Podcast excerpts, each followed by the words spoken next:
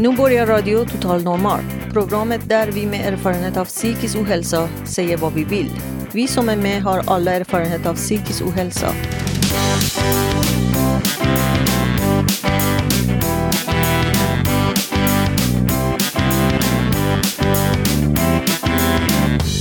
Du lyssnar på Radio Total Normal 101,1 MHz.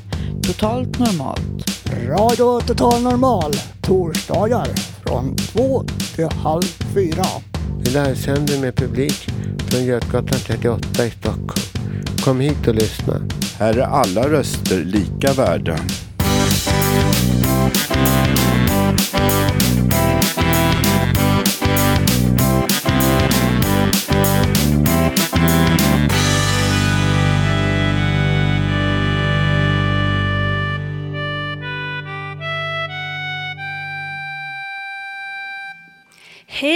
Och hjärtligt välkomna till Radio Total Normal. Jag har en härlig publik framför mig. Och vi... Wow. vi ser fram emot ett spännande program. Idag ska vi få höra om Aspergers syndrom bland annat. Vi kommer också få höra dikter och musik som vanligt. Jag som är dagens programledare heter Idamo. Idag är det skärtorsdag det är också den dagen som många unga pojkar får sin första transsexuella upplevelse. Som påskkärringar. Är påsken queer? Ja, jag har ju sett lite tecken på det. Det är ju fjädrar och så här. Och så har vi ju Jesus snygga kropp så här. Och det handlar om kärlek och uppståndelse och kärleken människor emellan som kan överbrygga könsrollerna. Påsken är ju inte som julen då man och kvinna stänger in sig och skämmer bort sina barn. Nej, påsken är ljus och glad och gult gay. Det är helt okej. Okay. Det här är Radio Total Normal.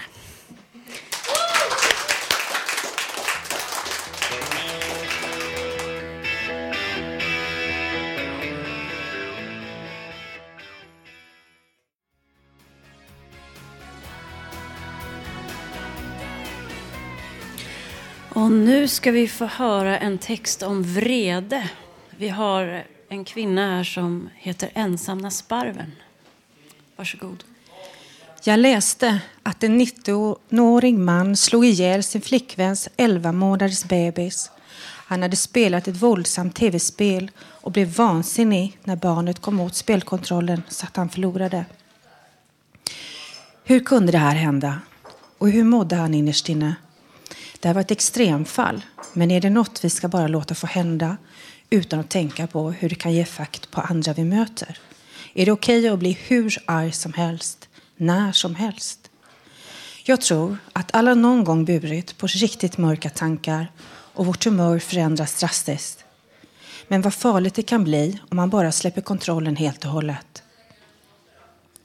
Vi sköljs över av våld på tv, spel, filmer och reklam med mera. Och sen ska man i vardagen nå en slags harmoni och medvetenhet och balans automatiskt utan att påverkas. Och de som inte klarar av det själv drunknar i tips från självhjälpsböcker, kurser i ämnet eller moderna coacher som vill ta över psykologernas jobb på gott och ont. Kan man bli mer än förvirrad? När du står där helt ensam i din nakenhet med dina rädslor ångest, oro och sårbarhet, då är risk för att allt brister. Och är man extra prövad med dåligt självförtroende är det lätt att bli riktigt arg. Alla vet ju att vrede är lika naturlig som kärlek, hopp, oro, sorg och fruktan. Men varför kommer vredens fula ansikte upp så ofta? Varför kommer det till dig då du minst anar det? Och ibland från helt främmande människor. Varför är alla så arga? Jag erkänner ju att det inte är någon barnen i Bullerby vi storstadsmänniskor lever i, men ändå. Det är klart att även om man kämpar på bra så spär ju fördomar och orättvisor på vreden. En liknelse. Hur skulle du känna dig om du var med i tävlingslopp och du var den enda som måste springa med fötterna fastkedjade?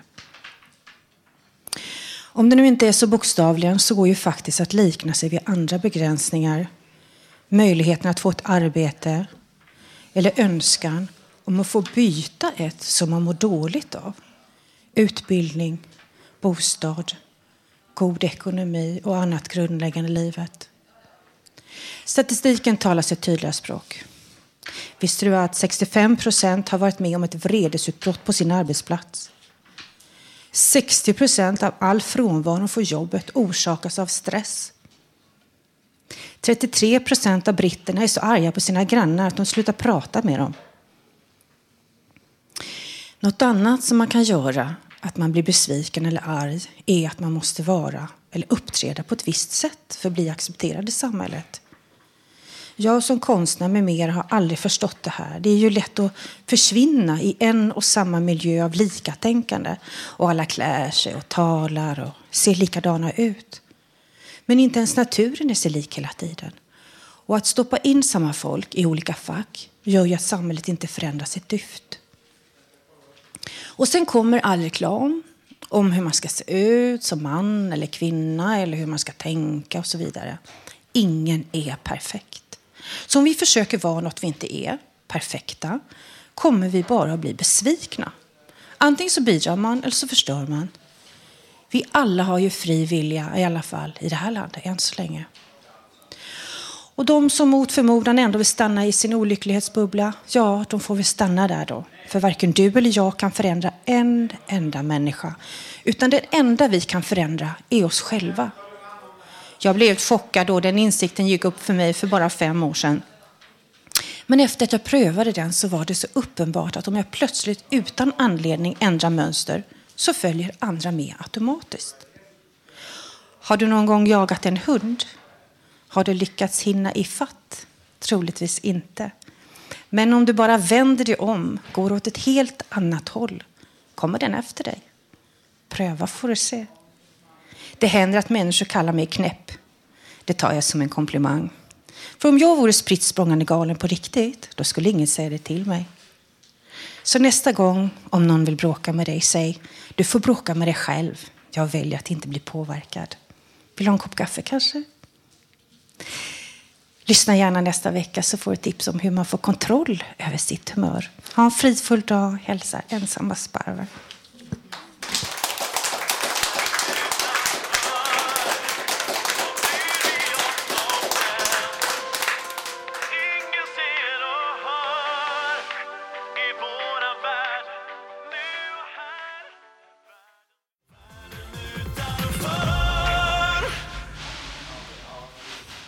Nu har vi en man här i en väldigt gul slips. Den är jättefin. Och fjäder också har vi. Och det är Lars som ska bjuda på godis.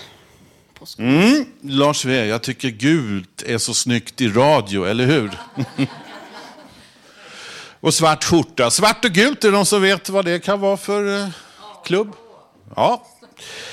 Eh, say no more. Ja, eh, det blir två delar eh, utav mig i dagens program. Eftersom man inte ska samla ägg, alla ägg i samma korg så delar jag upp det lite.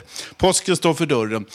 Eh, börjar med lite aktuella ämnen. Boxning är ju farligt. Till och med amatörboxning är nu farligt. Men det är ju ingenting nytt den här forskningen. Utan det var ju länge sedan de gjorde. De frågade boxarna själva.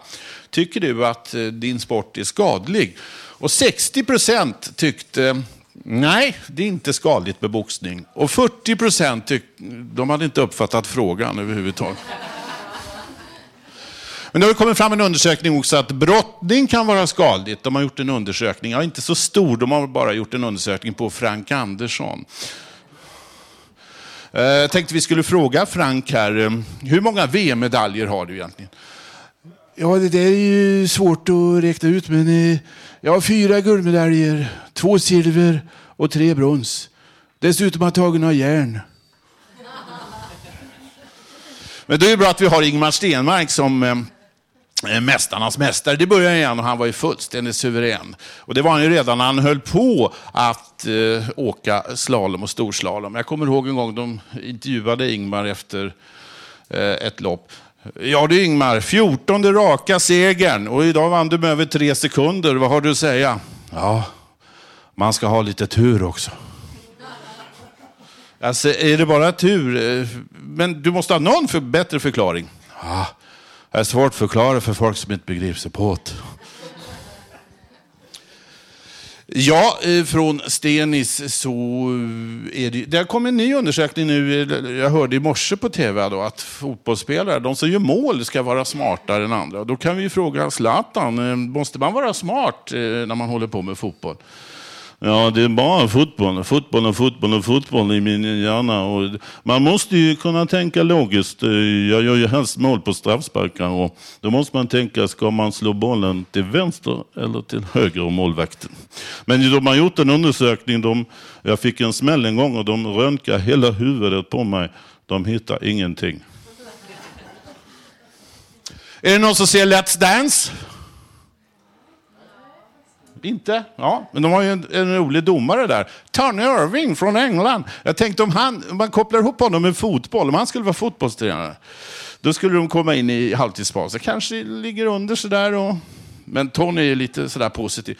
Grabbar, jättebra grabbar, men ni måste tänka på, vid frisparkar, så eh, när ni rör benen, ni rör dem varannat. Vänster, höger, vänster, höger. Och vid hörnor, så gå på tå, gå på tå mera. Och, och rör på fötterna bättre.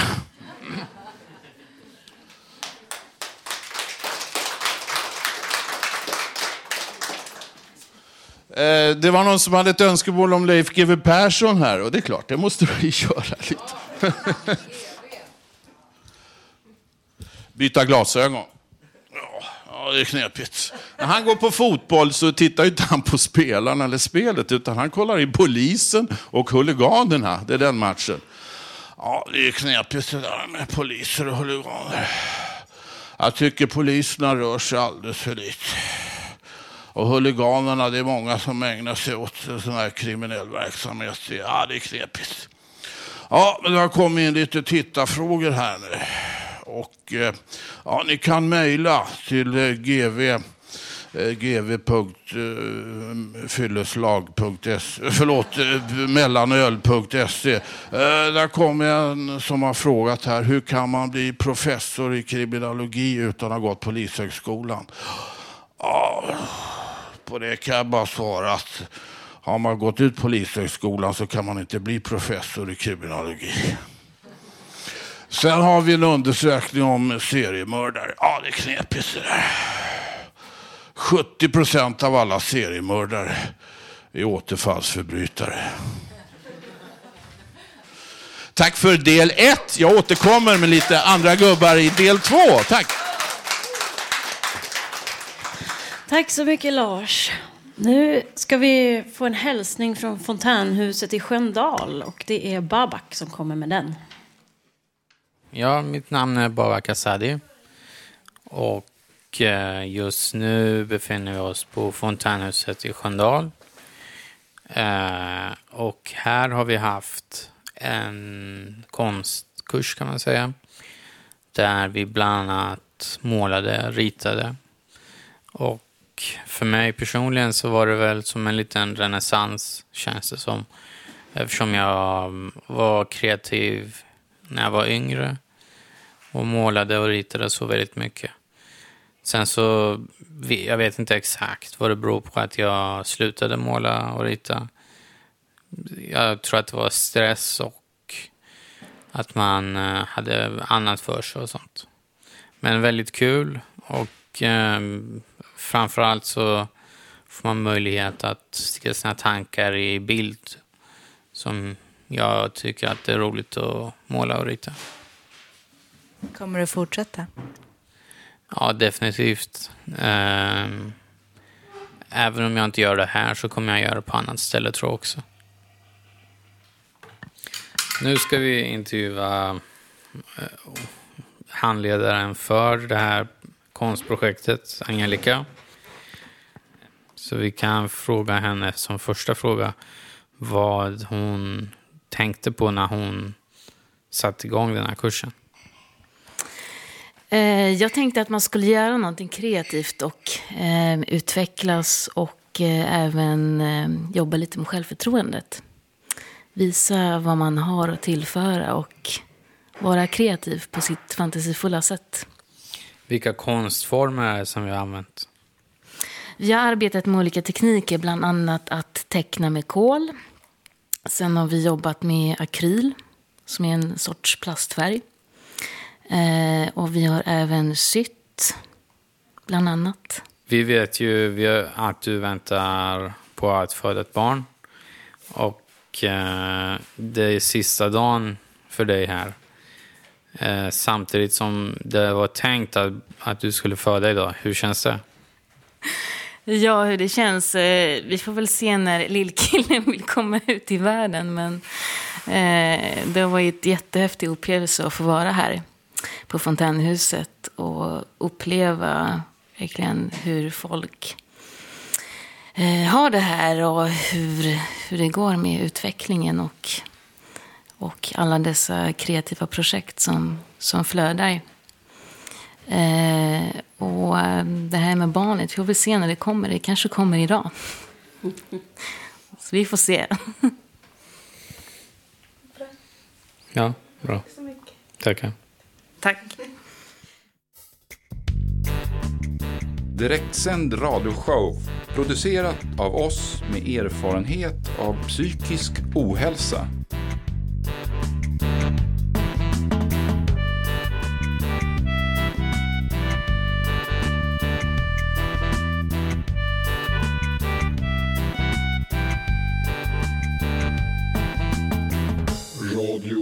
Total Normal. Nu är det premiär för en ny röst i radion. Vi ska få höra när Linda gav sig ner på Medborgarplatsen en blåsig dag i april. Hallå, hallå! jo, det går jättebra. Jag och Melindas, Linda och Melinda står här på torget i Medborgarplatsen. Eh, det snöar, folket rör sig. Eh, kallt, vill gå tillbaka redan nu. Snöhögen som fanns här förut har försvunnit. Eh, var här med min dotter för några veckor sedan och ville åka på den snöhögen som alla andra uggarna åkte på. Tyckte inte hon var så lämpligt att hennes mamma gjorde. Gick och käkade tacos, eh, kom upp igen, stod en galen tant och skrek om Jesus efter oss. Sprang efter och sa att hon skulle ta bort problem och demoner. De försvann inte. Nu vill jag gå tillbaka. Melinda står här och vinkar att jag ska fortsätta prata. Jag tycker det här är fruktansvärt jävla pinsamt, måste jag säga. Tummen upp hela tiden får jag. Jag fryser. Vi får göra så idag. Jag får återkomma en annan dag. Vi hörs. Ha det bra.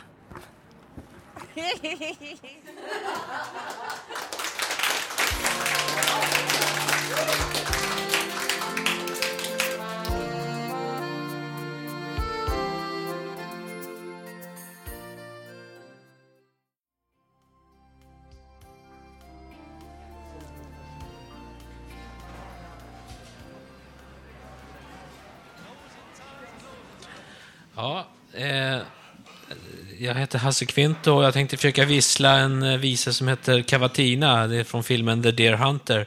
Och med mig på gitarr har jag Tommy Bergqvist.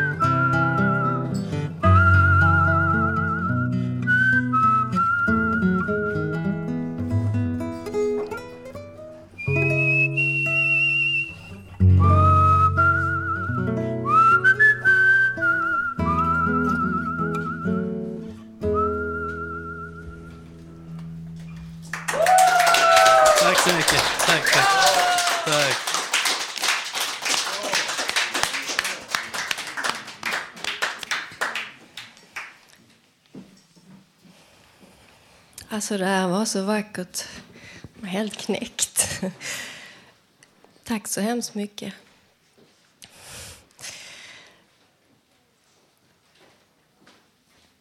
Jag tänker berätta om en händelse jag var med om för, vad kan det vara, nio, tio år sedan.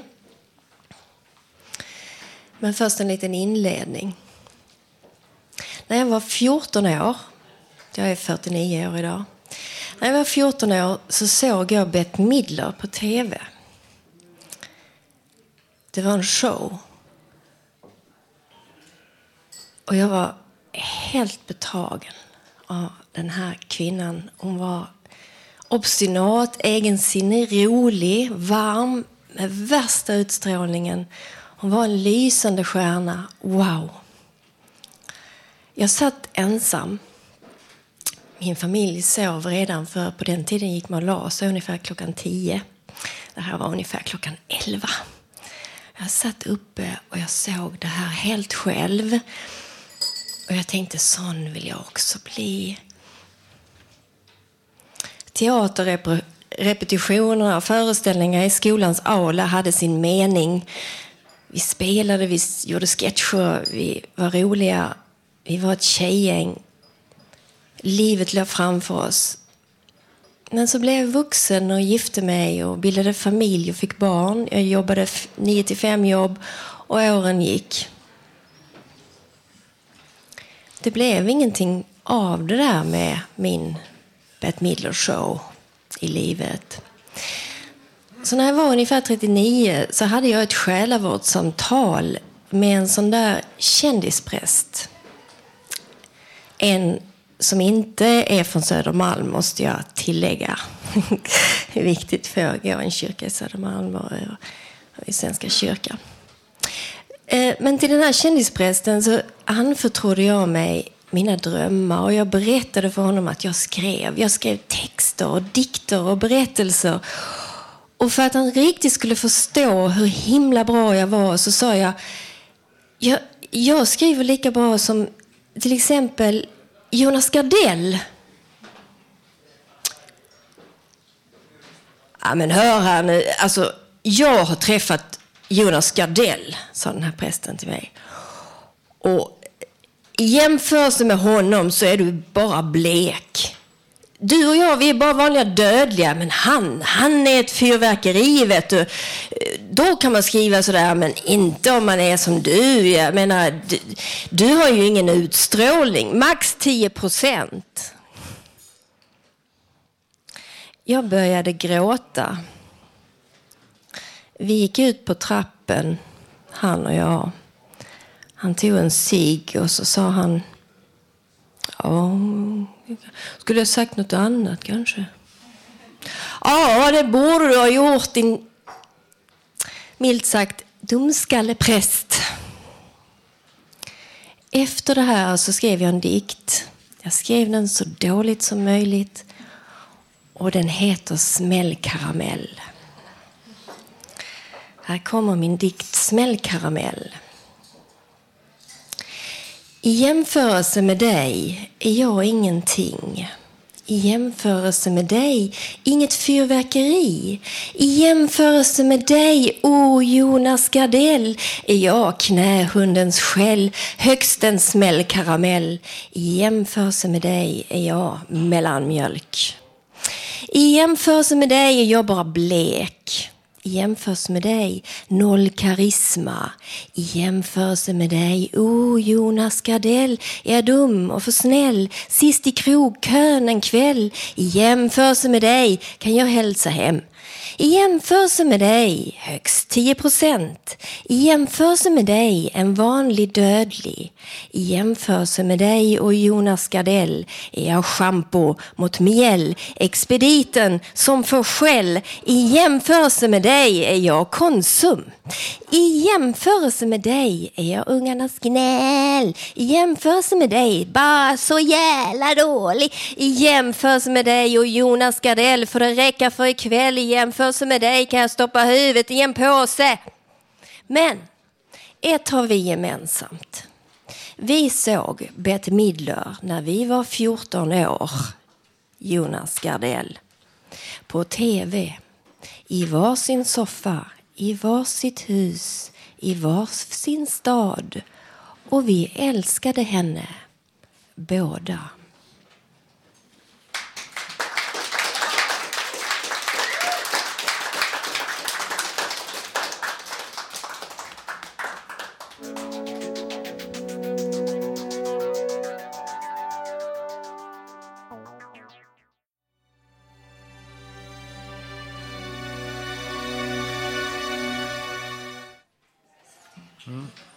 Hejsan, jag heter Petter. Jag ska dra, apropå det här Anki berättade, ett skämt om präster. Eh, det, det var ett par som skulle gå och gifta sig i kyrkan. Så när de gick dit så blev de tyvärr överkörda av ett tåg. Det var ju tråkigt. Då kom de upp till himlen. Så frågade de så här, kan vi gifta oss här uppe? Nej, det går tyvärr inte, det finns inga präster.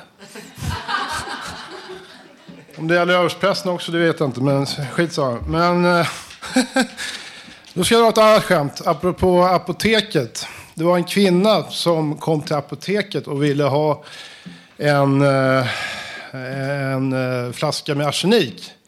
För hennes man hade bedragit henne. Säger apotekaren så här, jag kan absolut inte ge dig arsenik, det är ju livsfarligt. Vill du ta livet av någon? Ja, jag vill ta livet av min man. Han har bedragit mig. Nej, men jag kan inte ge dig arsenik. Så tar hon fram ett foto på på eh, sin man och apotekarens fru. Då får hon arsenik.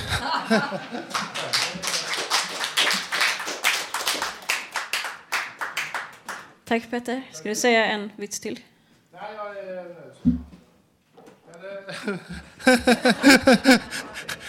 jag kanske ska ta... Eh, eh, nej, det är bra så, tack. Tack.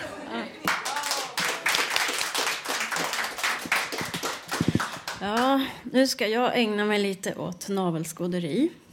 Jag ska spela upp en låt som jag spelade in för fyra år sedan. Texten är tio år gammal. Och jag har valt att exponera den just för att jag nu i efterhand förknippar den med min egen historia av psykisk ohälsa. Jag var 19 år, hade gått ut gymnasiet och redan bränt ut mig som musiklärare. Jag blev en värdelös slacker. Jag fyllde ingen funktion helt enkelt. Åren gick och jag fann ingen funktion. Jag fick en, ett diagnostiserat funktionshinder. På grund av min specialtalang inom musiken så blev det till slut Aspergers syndrom. Och det är jag glad för. Det hade ju kunnat bli något tungt som schizofreni eller liknande, så utflippad och galen som jag blev av mina mindervärdeskomplex av att inte fylla en funktion i samhället. Jag lyssnade på reggae, men jag var inte tillräckligt samhällskritisk på den tiden för att göra riktig reggae, så att det blev elektro istället med reggae-vibbar. Västvärlds välfärdsreggae för aktivitetsgaranti. Det här är Values.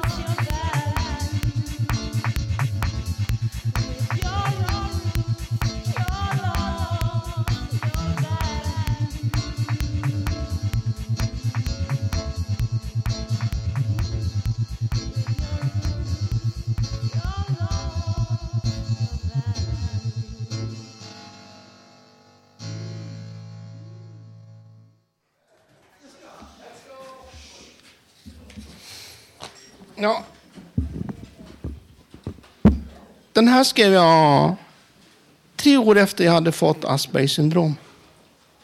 Den här novellen. Aspergers syndrom flyttade in i min hjärna. På gott och ont. Den tog, gen, den tog en genväg genom generna. Kunskap kan alltid brukas och missbrukas. Aspergers syndrom flyttade in i min hjärna. Den tog en genväg. Den satte sin prägel på min personlighet på gott och ont. Asperger och jag drog inte alltid jämnt. Men hjälpte mig att vara noggrann och tålig. När jag jobbade på posten, lagade cyklar, jobbade i jordbruk. Allt med tålamod. Exakthet tills det blev bra. Mindre bra var att jag från början sa vad jag tyckte och tänkte samt inte förstod abstrakta uttryck.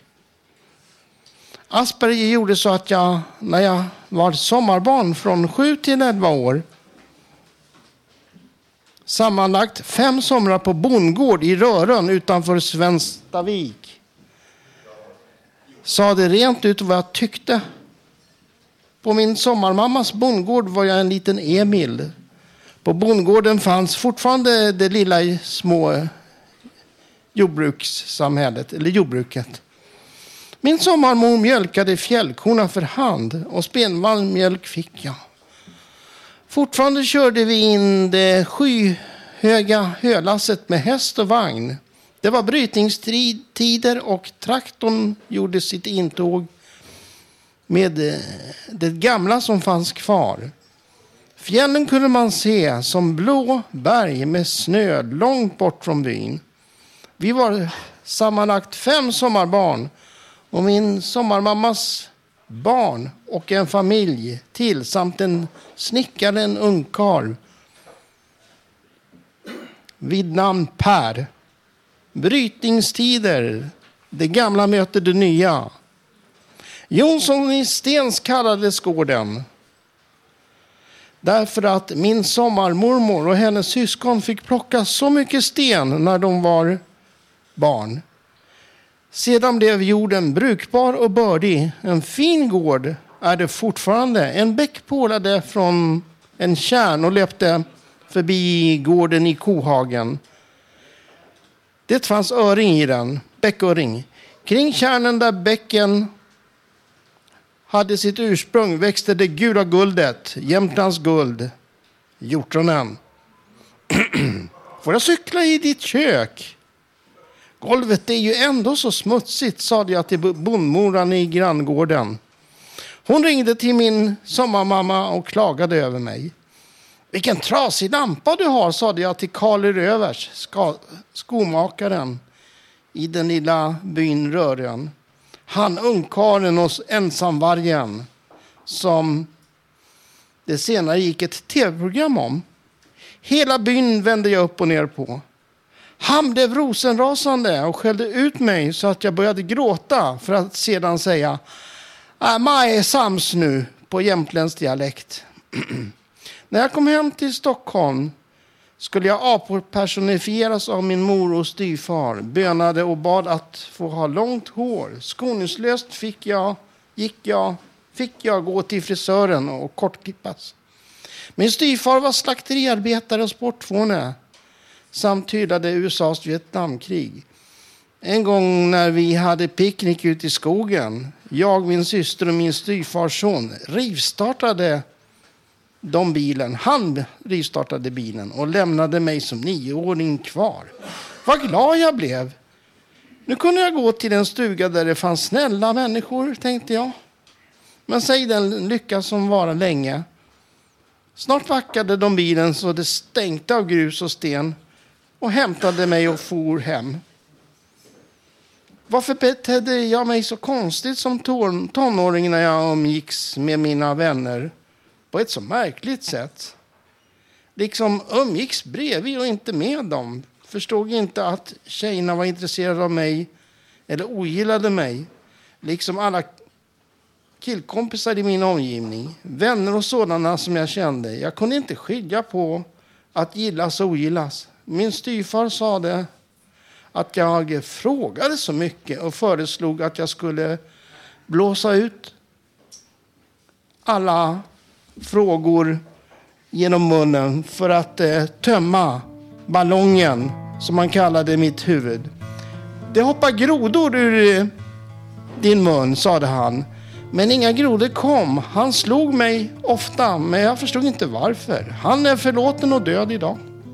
Jag, fick, jag gick ofta in i källaren och lagade mina älskade cyklar med alla mina verktyg och stortrivdes med ensamheten. Vi slutar den här historien vid tonåren. Aspi och jag delar fortfarande gärna på gott och ont. Min mor vill krama mig idag, men det vill jag inte. Hans syster förnekar Aspergers syndrom och jag förstår henne. Pappa som liknar mig mycket är ensamvarg och Eh, flörtar med hemtjänsten. Han har en rejäl portion humor och alla vi barn gillar honom och hans humor. Även han är förlåten. Han är ju som jag i stora drag. Och i det stora hela kommer vi överens. Vi är ju udda kufar. Jag hälsar på honom ofta och ta del av hans humor och andra lustigheter. Han ser dåligt, hör dåligt, är halvsenil, skojfrisk och charmig och en ressticka. Jag som läste upp det här heter Mikael. Tack för mig.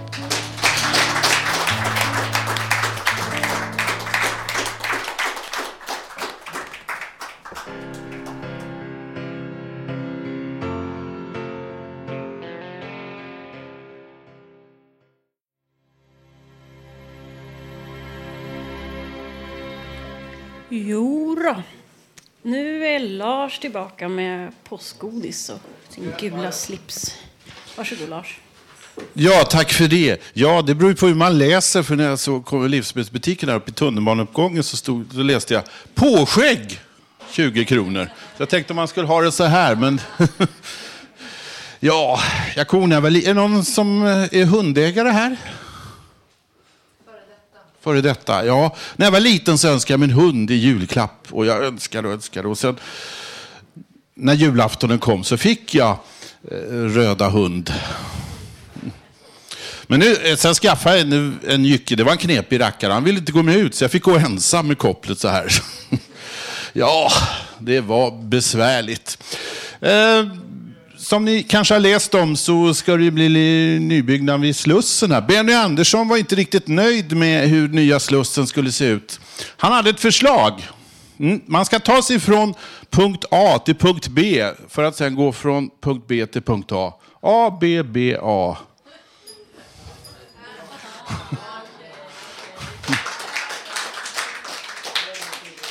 På tal om ämnet, idag fyller Agneta Fältskog eh, 62 år. Tänk vad tiden går.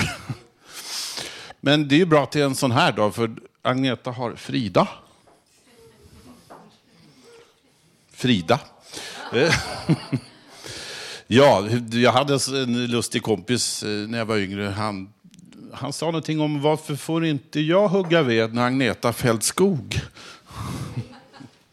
Ja, det var en rolig kompis. Han bara snackade och snackade hela tiden. Och ibland pratade han med sig själv. Då fick han inte en syl i vädret. Ja, vi har ju fått den nya DVDn Slagerfestivalen år 2012. Vad tycker ni? Den är utgiven på Ranelids eget förlag, så det blev inte mycket över till andra artister. Ja. Är det någon som, där är en som är sugen på att höra lite Ranelid?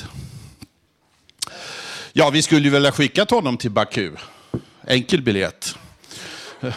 Jag har en moster som eh, såg den, hon, som, hon var bra, Loreen som vann. Hon tittade på eh, Melodifestivalen. När Loreen hade sjungit så sa min moster, det var tusan vad Svenne Hedlund håller sig ung.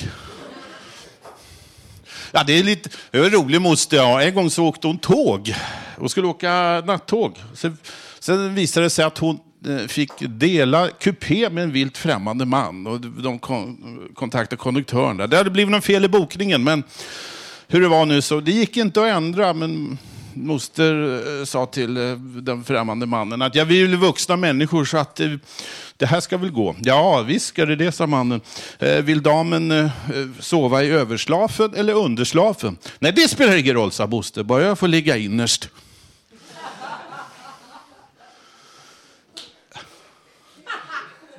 Men Ranelid i alla fall. Eh, hans låt skulle ha spänstats upp lite, då kanske han hade kommit sjua istället för åtta. Eh, jag har en egen variant på Ranelid så här. Eh, mirakel, nu kör vi! Nu släpper vi ut soldaterna. Kärleken är det största, från den sista till den första. Om kärleken skulle vara borta skulle vi alla komma till korta.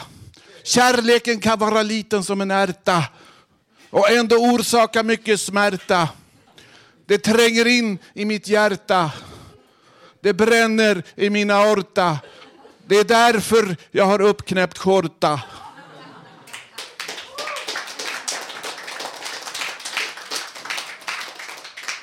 Men påskens höjdare på söndag, påskdagen, vet ni vem som gör comeback i tv? Loket Olsson i Bingolotto. Allt är som vanligt igen. 90-talet tillbaka. Hur kan det låta då om man skulle ha Bingolotto idag?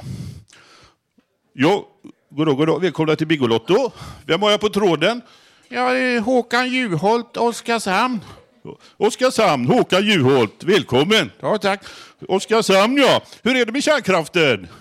Ja, det vet jag inte. Jo, jaså du, jaså du, det är ishockey där också. Vad ska du ha för nummer på din låda? Eh, fyra. Jaha, vad gör du annars? Jag är politiker. Jaha, jaha. Nu ska vi se vad du har vunnit. Kattmat! Du har vunnit gratis kattmat för ett helt år. Det var väl roligt? Har du katt? Nej, tyvärr inte någon katt. Ja, ja, det kanske går åt ändå. Men inte bara kattmat. Inte nog med det. Du har vunnit resa till Stockholm också. Har du varit i Stockholm? Ja, jag har bott där, men jag har bott hos min sambo.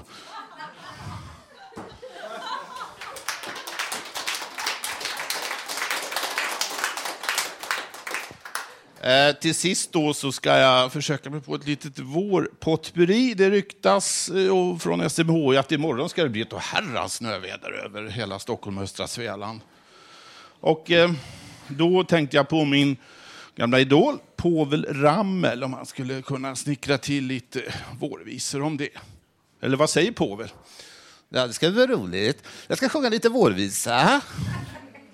Det är lång fredag morgon och mitt huvud känns så tungt. Tittar det snöar, tittar det snöar, tittar det snöar. Allting är vitt, vitt, vitt. För varför blir det inget slut på vintern? Varför blir det inget slut på vintern? Var är våren broder? Var är våren broder? Ta av dig skorna. Ta av dig rocken. Ta av dig skjortan. För över alltihopa lyser moder sol. Inte sant? Glad påsk!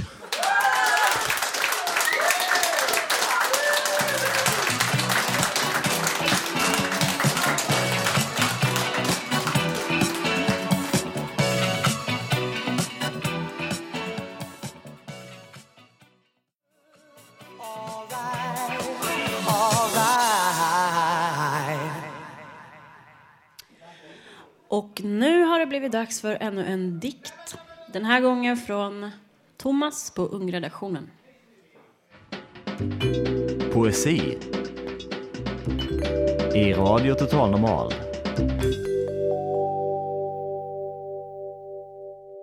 Ligger på lur, ligger och håller i luren och väntar på sin tur när jag tar mig en tur i drömvärlden. Mitt i en tupplur. Men luren blev inte lurig. För det gal en tupp i min iPons hörlursingång. Och jag kände mig lurad, snuvad på det ruvande slutet. Och nu är allt slutet och färdigpackat. När man färgkarlen trackat om att man måste köpa en macka till mig vid nästa mack. Och husa ja men tack för pengen men du har visst missat poängen. Jag tar dig över den översvämmade ängen medan du ligger i den här komfortabla sängen och, och bli inte ängslig. Än finns det hopp. Om du inte tror mig kan du hoppa av. Hoppla Polle. Och jag kom på att jag kanske ska sätta på ett leende, sätta dig där och äta några bär och ta en bärs. Om du tycker det är jobbigt att det bärs. Här kan du alltid fråga hur de bär sig åt. Och det är nog bäst att du säger förlåt för allt du åstadkommit om gråt och kanske får vederbörande spela en låt och varför inte om en båt eller något blött. Men varför inte något som är sött och kanske en hommage till någon som har dött, som hade ett liv som var sprött. Och hur det för länge sedan hade lött, men som blivit utbött med en dino som varit utdött och hade lett ett helt mött i ett blått förtecken som mest hade spelat tecken och letat efter hemliga tecken gömda under skitiga tecken. När det plötsligt kom till bäcken där vattnet polade och hen fick en polare från Nordpolen och Polen och Sydkalotten vid namn Lotta, Lotta och Lotten som senare skulle åka fast för grottbrotten. Men en av dem drog den lyckliga lotten och fick det vittigt om sig gott en och lovar hon var värsta gotten från Gothenburg med föräldrar från Harrisburg och Hamburg så han åt många hamburgare. Och så tänkte du nu börja det, men jag vill ju inte skapa förtret. Det vore bättre om man smet med kaksmeten som smetade runt någon som var letad. För hon hade gnetat och alltid vetat att termostaten hade man tattat före en skulle ha badat. Men det vore bättre om hen vadat ner i vattnet och fråga var hen skulle gå. Jo, så är det, ohoho. Och här ska man bo. Tillsammans med en bov som var ett rovdjur eller kanske ett rådjur eller något annat rått som ligger på tur. Att ha tur i det stora livslotteriet där alla är vinare, snapsare och ölare och brölare vid en köls kylvatten. Och, och det fattade inte ett skvatt. En, än men det rann ju från tratten och det vet inte ens liv hinner i fatten om man hinner fatta en del fakta om saker man ska akta sig för och förföra. Den som lyssnar på en hör när hen säger det något som du bör veta. Jag heter egentligen Agneta och tycker om att meta och mäta avstånd med laser och dricka ur det handgjorda glaset. Och nu är vi inne i den här övergångsfasen till vilken hen säger Fasen, men vill du inte ha blommorna i vasen? Va? Sen, å sin sida. Så mycket blida hen mycket. Och han snart förlorat hela stycket av det underbart bedående smycket. Det åt nämligen hennes pitbull-terrierjycke. Och jag som just hade fattat tycke för lycklig, det sättet hon förhåller sig till Pi. Och pajskal som Skalman är expert på, som jag måste nämna apropå att det igår veckan var fullt sjå på Grimeklubben Passepartout, där man trippade på tå för att man var tvungen att ta hänsyn till de små. Nu ska Håkan Eriksson tala om sig, vem han är. Del 1 den handlar om hans barndomstid när han var 4 till 6 år. Och så får vi höra lite om hans skoltid. Ja, under min barndomstid så var det flera som passade mig. För både min mamma och pappa arbetade under tiden. En av dem var väl lite en oärlig att hon ville lätt ta saker som försvann. Men det var ju inga pengar utan det var ju små saker. Men istället för att göra polisanmälan utav mina föräldrar så fick hon sluta istället. Men den som tog över, hon var en helt underbar människa. Hon blev som en extra mamma till mig. För hon hade en egen son som var samma ålder som jag. Och då var väl fyra till sex år gammal. Min skoltid var tuff. Men speciellt en elev i klassen mobbade mig. Det ledde till att jag skolkade en del. Så mina föräldrar blev ju arga. Men de märkte snart att det påverkade mig psykiskt. Så de sökte läkare som la in mig på en psykisk avdelning för att utreda om det var något fel hos mig. De tog prover och gav mig medicin samt att jag hade psykologsamtal både i vården och skolan. Och jag kommer vid senare program fortsätta och då kommer det handla om min arbetssituation och sjuka föräldrar, hur det påverkar mig. Och även kontakt och ett senare program till så kommer jag ta kontakten med Fountain House, hur den har betytt för mig. Och jag vill passa på önska er här inne i publiken och alla som lyssnar på oss här på radion att ni får en underbar fin påsk där ni till har den. Och att ni känner er krya. Och hoppas att ni kanske kan komma förbi efter påsken. Det skulle vara jätteroligt att så att få träffa oss. För här är en underbar stämning. Tack för mig!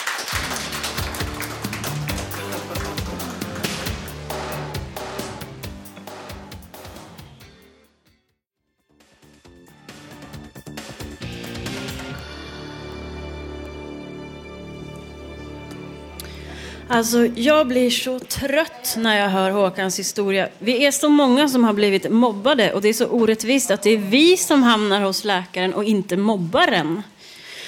Men det är ju liksom bättre med upprättelse och ursäktning och ursäkter och stöttning istället för medicin och sådär. Men var finns det? Det finns inte inom psykiatrin och det finns absolut inte inom socialtjänsten. Men vi har i alla fall bra här på Fountain House, eller hur? Wow. Vi har, vi har ju en massa som andra vanliga normalstörda människor saknar. Vi har ett eget klubbhus. Och så har vi Robert. Ja, det är bra det. Apropå Ranelid så satt han och tronade på Pucko någon fredag eller någon dag för ett par veckor sedan här uppe på kullen på Hornsgatan där mittemot kyrkan. Han såg väldigt, väldigt, det var bara han som fanns där liksom, åtminstone hans hjärna. Alltså, det här är nu i alla fall för mig tankar från Robert Naverstam. Vad säger man om vi ska lämna det gode Ranelid? Vad säger man om vädret? Om vädret. Vad säger man om vädret? När det är sommar och sol, då är det för varmt. När det är sommar och sol, när det är för varmt. När det är vinter och kallt och snö, då är det för kallt. När det regnar eller snöar, då är det för blött. Och när det är varmt, för varmt och för sol, så är det för, för varmt och för soligt. Och, och regnar det senare nästa dag så är det för blött. Vad säger man om vädret? Ja, vad säger man om vädret? Fy fan är sånt väder. När det är varmt, sommar och skönt, då blir gräset gult och det kan bli gräsbränder. Hela skogar kan gå upp i rök. När det är kallt i vintern och vintern i städerna, då blir snön svartgrå och sandig av allt sot och, sot och grus. Det sandar och saltar och det kör iväg hur mycket som helst. Ett sånt underbart land vi, vi bor i. Vad säger man om vädret? Ja, vad säger man om vädret? Det blir is på trottoarerna. Man kan halka om man bara stiger lite fel. Man kan ramla och slå halvt ihjäl sig om man bara stiger lite fel. Cykla inte att tänka på, även om jag vet att det faktiskt finns någon som gör det varje dag på vintern också. Om man nu är, om man nu är en sån dåre så att man vågar det. Och från taken hänger livsfarliga istappar. Det kan ramla ner när som helst och slå någon stackare.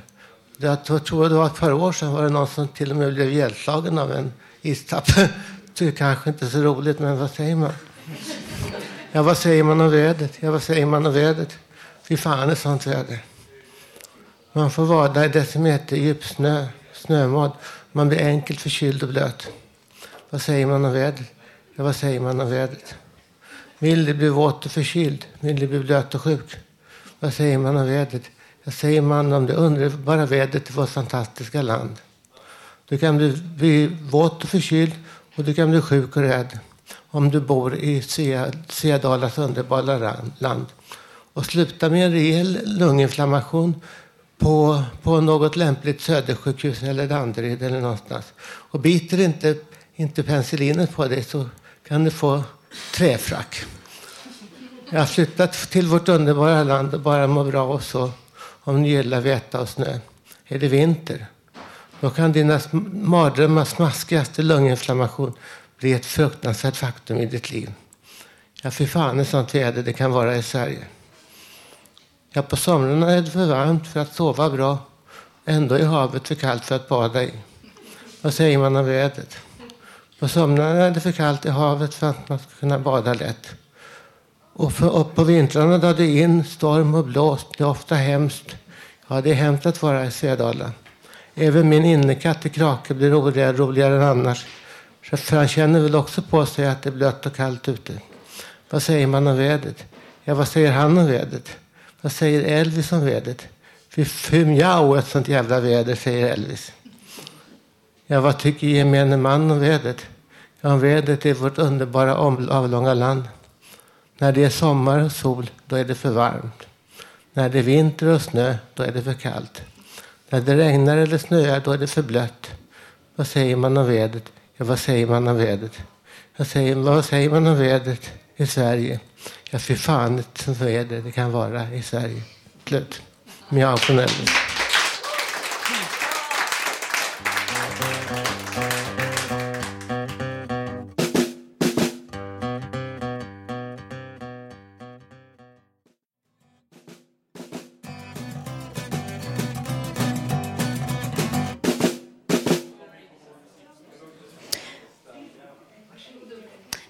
Dags för Ulf.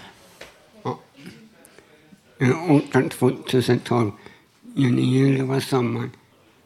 En stor skämflig gång. Nu är mars, augusti var höst. Jag bor i Hammarbyhöjden. Idag är fredag. Igår var torsdag. Jag är 59. Ett fartyg reste 1969 till 70. Jag var på båten, kom till Engelska kanalen. till södra Panamakanalen. I Europa, en Sydamerika. Hamburg, Tyskland, stad Antwerpen, en stad till Antwerpen, Belgien. Jag på fronten hans arbetat på kontoret tid. Natten mot kväll, stjärnor blinkar, månen lyser. Fredag 13 mars.